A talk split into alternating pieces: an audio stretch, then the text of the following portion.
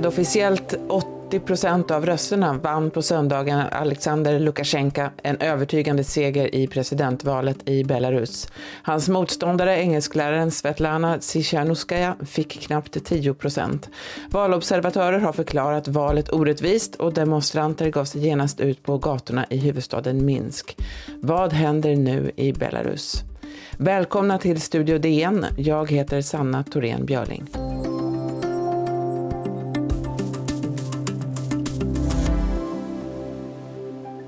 Europas sista diktator har han kallats, Alexander Lukasjenko, som om han får som han vill nu inleder sin sjätte mandatperiod som president. Enligt centralvalskommittén i Belarus fick han 8 av 10 röster i söndagens val, men få tror att de siffrorna stämmer.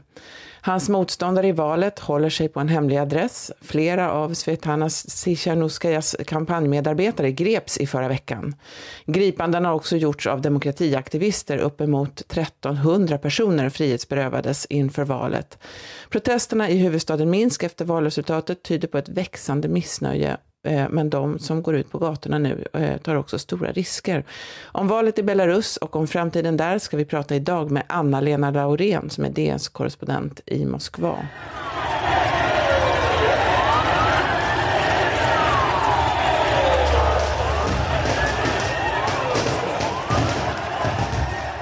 Ja, demonstranterna i Minsk, Anna-Lena, vilka är de? Det är väldigt mycket unga människor som man kan se på, på tv-bilderna och bilderna från nätet vilket också har att göra med att det faktiskt nu är ganska farligt att gå ut på gatan och demonstrera. Att det är väldigt tydligt att, att regimen nu har liksom gör allt för att verkligen dra åt tumskruvarna och skrämma människor till, till underkastelse. Och många av dem som engagerar sig för Svetlana Tsikhanouskaja så är ju unga människor som har levt hela sina liv med Lukasjenko.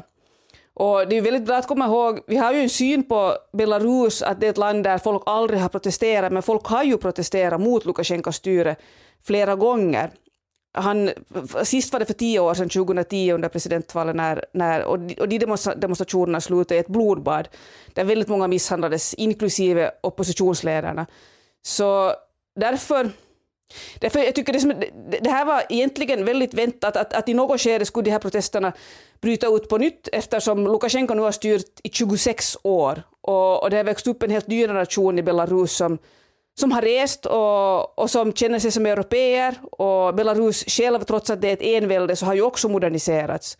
Och sociala medier är väldigt populära och används väldigt mycket. Och, och de här oppositionsmedierna har utvecklats, eller låt oss säga oberoende medier, har utvecklats enormt mycket tack vare nätet och sociala medier. Så om man jämför med hur det var i Belarus för 20 år sedan när jag själv var där första gången och ännu för 10 år sedan hur det är idag, så det är liksom en helt annan väljarskara och det är ett helt annat samhälle, ett mycket mer europeiskt samhälle. Om vi backar ett steg här då, det här valresultatet, var det verkligen överraskande? Eh, det är ju trots allt en diktatur. Ja, alltså valresultatet är ju manipulerat och det är mycket tydligt och klart. Den ryska statsvetaren Jekaterina Schulman skrev på Twitter att de har tydligen tagit Lukasjenkos röster och så, som en liten hög och så har de tagit, tagit Tsikhanouskajas röster som en stor hög och så har man bara liksom bytt åt ögonen och bytt platser. Det kan man ju skratta åt. Vi vet ju inte exakta valresultatet men det är ju helt och hållet klart att, att det här är manipulerat och att Tsikhanouskaja måste ha fått mycket, mycket mer än de drygt 9 procent som centralvalnämnden ger henne och det är omöjligt att Lukasjenko skulle ha fått 80 procent därför att oberoende opinionsmätningar före valet gav honom mycket, mycket mindre. Men tror presidenten att folk ska gå på det här? Nej, det tror han inte, utan jag tror att hans liksom utgångspunkt är den som är på sätt och, i det här fallet densamma som Putins. Man ska inte akta sig för att likställa de två, för de är ganska olika egentligen, men, men i ett, ett fall så har de en helt likadan utgångspunkt och det är det att för dem är det inte viktigt vad människor tror eller inte tror på, utan det som man litar på är passiviteten. Alltså man litar på att det finns tillräckligt många människor som inte vill ha förändring därför att de är rädda för att, att de vet, man vet vad man har nu men man vet inte vad man får. Och med Lukasjenko vet man vad man har, en viss sorts stabilitet, men man vet inte vad man får. Därför har man räknat med att det här, de här människorna är så många att det, det är nu de som är majoritet och därför kan man klara sig en bit till. Och Lukasjenko har ju samtidigt nog mycket väl känt till att det finns ett växande protesthumör och det är också därför han var beredd med vattenkanoner och chockgranater och elitsoldater och poliser som omedelbart fyllde Minsk-gatorna när demonstranterna gick ut på gatan. Vi ska höra vad han sa själv på valdagen. Если вы будете бороться против страны, если вы будете пытаться даже в мельчайших каких-то вещах вергнуть страну и в хаос и дестабилизировать... Ja, vad säger han här? Han säger här att om ni tänker kämpa mot vårt land och om ni tänker det allra minsta försöka få det här landet att störta i, i kaos så ska ni veta att, att det kommer inte att lyckas. Och det här är ju Lukasjenkos, det här är ju hans taktik par excellence. Så där liknar han också väldigt mycket Putin. Alltså han får det alltid till att alla som protesterar eller alla som är av olika åsikt så vill egentligen störta landet i kaos. Så, och, och, jag är garanten för stabilitet och, det, och har ni mig så, så vet ni att, att, landet kommer att, att situationen kommer att förbli lugn och, och kontrollerad. Och det här med att man liksom just hela tiden utslungar en massa hot och, och låter förstå att vad det här kan innebära och att alla som kritiserar i själva verket är mot Belarus som land och inte mot mig. Så det, det har alltid varit hans metod. Vi ska strax prata mer om framtiden och demokratirörelsen i Belarus.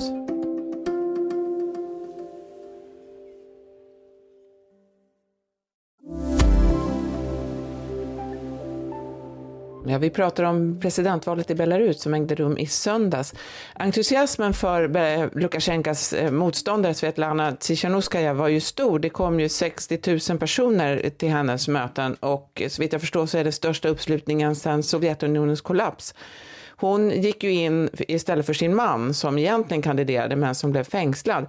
Har hon, är hon en politiker eller är hon en symbol för någonting annat, Anna-Lena? Ja, hon är nog främst skulle jag säga en symbol för någonting annat. Det är klart att hon är ju en politiker, helt klart har hon den, någon form av talang eftersom hon har lyckats entusiasmera människor så mycket. Men, men samtidigt står det nog helt klart att hon skulle inte ha fått den här positionen om inte det skulle ha funnits en så stark mognad i det belarusiska samhället, en så stark liksom känsla av att vi, vi måste ha förändring. Hon har ju varit väldigt försiktig som, som politiker, alltså hon, hon, vill inte, hon har inte på det sättet egentligen konfronterat Lukasjenko tydligt, utan hon har bara sagt att vi måste, de politiska fångarna måste släppas fria och vi måste ha fria val. Hon har, hon har, hon har inte haft liksom någon tydlig politisk agenda, det enda hon hela tiden säger är att vi måste ha politiska liberaliseringar. Och det är en strategi som tydligen har fungerat väldigt bra, för det är faktiskt den enda strategin som, som förenar den splittrade belarusiska oppositionen. Vet man, vad vet man något vad, vad som har hänt hennes man? Jag tror han har flytt land, nej förlåt, han är, det är så många som har flytt land. han, är, han är fängslad och, och hotas av en, av en fängelsedom. Mm. Och det är ju ganska många oppositionspolitiker i Belarus som har fängslats och fått långa fängelsedomar, vissa får då liksom bara något år. Att det, det, det är väldigt, väldigt olika, men, men helt klart hade Lukasjenko räknat med att han, hennes man då, som är en mycket känd bloggare, och som, ett exempel på hur, hur den här nya medievärlden och på samhälleliga världen i, i Belarus, att han har åkt omkring i landet och intervjuat människor, lagt ut det på Youtube och blivit väldigt populär. Alltså folk pratar om hur de har det i verkligheten. Så Lukasjenko har ju räknat med att han kunde vara ett hot, men han hade aldrig räknat med att, att hans hustru skulle bli det. Så situationen i, själv, i, sig blev ju väldigt oväntad för, för Lukasjenko. En av eh, hennes anhängare, Maxim, en elektriker, sa så här inför valet. Ну, конечно, хочется, чтобы что-то уже поменялось в стране. Немножко хотя бы президент, потому что я всю свою жизнь живу при одном и как-то ничего хорошего не получается. Vad säger han här och hur representativ är han? Elektriker sa det att jag har bott ur hela, hela mitt liv har jag haft samma president och, och ingenting gott har kommit ur det. Och, och det tror jag nog är väldigt representativt. Alltså, det, är ju, eller det, det, är klart att det är det för att det är väldigt många som har fötts i, i Belarus efter att Lukasjenko blev president 94. Eller som knappt minns någon annan. Och, och Lukasjenkos politik har ju hela tiden gått ut på att man lierar sig nära med Ryssland och man får billig råolja från Ryssland som man refinerar och säljer, säljer dyrt så att man, man liksom ekonomiskt har Belarus fått vissa fördelar men sen har man ju då politiskt blivit helt beroende av Ryssland. Samtidigt som Lukasjenko också har markerat mot Ryssland då och då när, när det passar honom. Men, men oberoende, alltså poängen här handlar om hur människor upplever det och, och det, är ju, det är ju helt klart att och det här, ser, det här såg man i Georgien, det här såg man i Ukraina, att i den globaliserade världen och i en värld där information rör sig så snabbt så, så inser människor hela tiden mer och mer att, att det, här, det finns alternativ till det här enväldet, att vi behöver inte ha det på det här sättet. Vad skulle du säga, vad, enligt OSSE har ju inga val sedan 95 varit rättvisa och det förekommer då som du säger eh, manipulation av röster och så. Hur reagerar omvärlden på det här valresultatet tror du? Vad händer, vad ska man se, vad, vad kommer att hända nu? Ja, omvärlden kommer ju inte att godkänna det, förutom då Kina och, och, och Ryssland. De har redan godkänt det och, och Kinas och Rysslands ledare har gratulerat Lukasjenko. Men, men, det, här, men det, det är självklart att EU, USA och västvärlden kommer ju inte att godkänna det här valet och det har ju inte, som du själv konstaterar, inte ett enda val har godkänts så fritt och rättvist sedan 1995. Så jag tror själva valet, resultatet i sig, så det kan man liksom egentligen bara det kan man lägga till handlingarna för att det kommer inte att godkännas. Men det som ju nu är intressant är ju vad demonstranterna kan åstadkomma kan de åstadkomma så stora protester att Lukasjenko till exempel skulle tvingas avgå om man skulle utlysa ett nyval. Det skulle vara det, det, liksom det fredligaste sättet att komma åt den här situationen. Men det står ju väldigt klart att Lukasjenko har absolut ingen tanke på det. Utan han kommer att, att klänga sig fast vid makten med händer och tänder. Hur tror du att det här kan bli våldsamt? Det har ju redan blivit våldsamt och tyvärr är det inte alls osannolikt att det, att det kommer att fortsätta. Därför att demonstranterna upplever att, att nu har man sin chans. Alltså man hade förra chansen för tio år sedan och man misslyckades. Nu har man igen en chans. Alltså när man, man, har den här, man vet att folk är nu redo att gå ut, att det finns tillräckligt många som är beredda att gå ut fast det är farligt. Och det, det är ju inte en sån, den sortens liksom samhälleliga vågrörelser som jag själv har bevittnat i Ukraina till exempel, så det, är ingenting, så det kommer aldrig på beställning. Du kan, du kan inte få fram det när det passar, utan det kommer i vissa situationer när liksom allting annat faller på plats. Och nu är det liksom en sån, ett sånt momentum i Belarus, så det är klart att demonstrationerna kommer att, att fortsätta, även om Svetlana Tsikhanouskaja, oppositionsledaren, har sagt att hon inte vill att det ska bli våld och hon uppmanar inte människor att gå ut ifall de kan bli misshandlade. Men, men, det, men det är också det jag menar när jag sa att hon egentligen jag skulle inte riktigt se henne som en ledare för framtiden. Hon är inte en sån som, som är beredd att gå först liksom och, och få bli slagen med, med polis i huvud, med polisbatong i huvudet. Utan hon är, nog en, hon är liksom en, en mycket fredlig person och hon vill förhandla.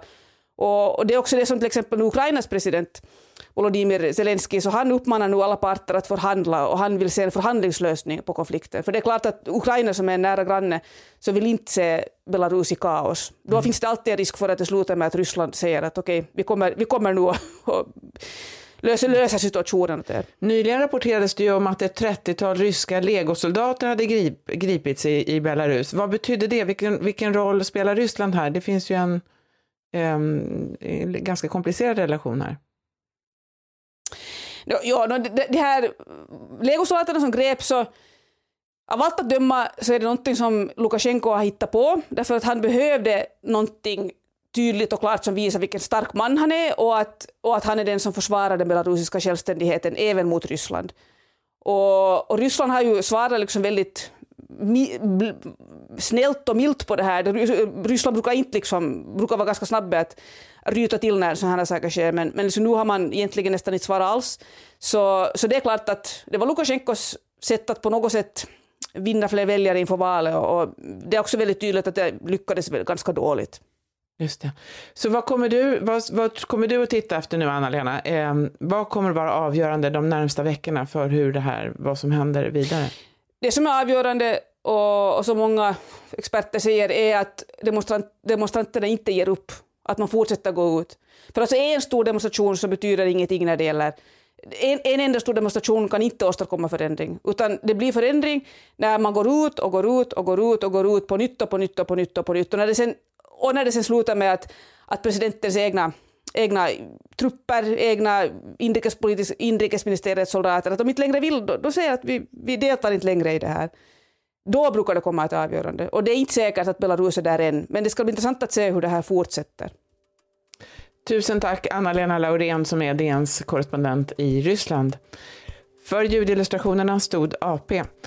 Studio DN görs av producent Sabina Marmelakai, exekutiv producent Augustin Erban, ljudtekniker Patrik Miesenberger, teknik Jonas Lindskov, Bauer Media. Jag heter Sanna Thorén Björling. Vi hörs!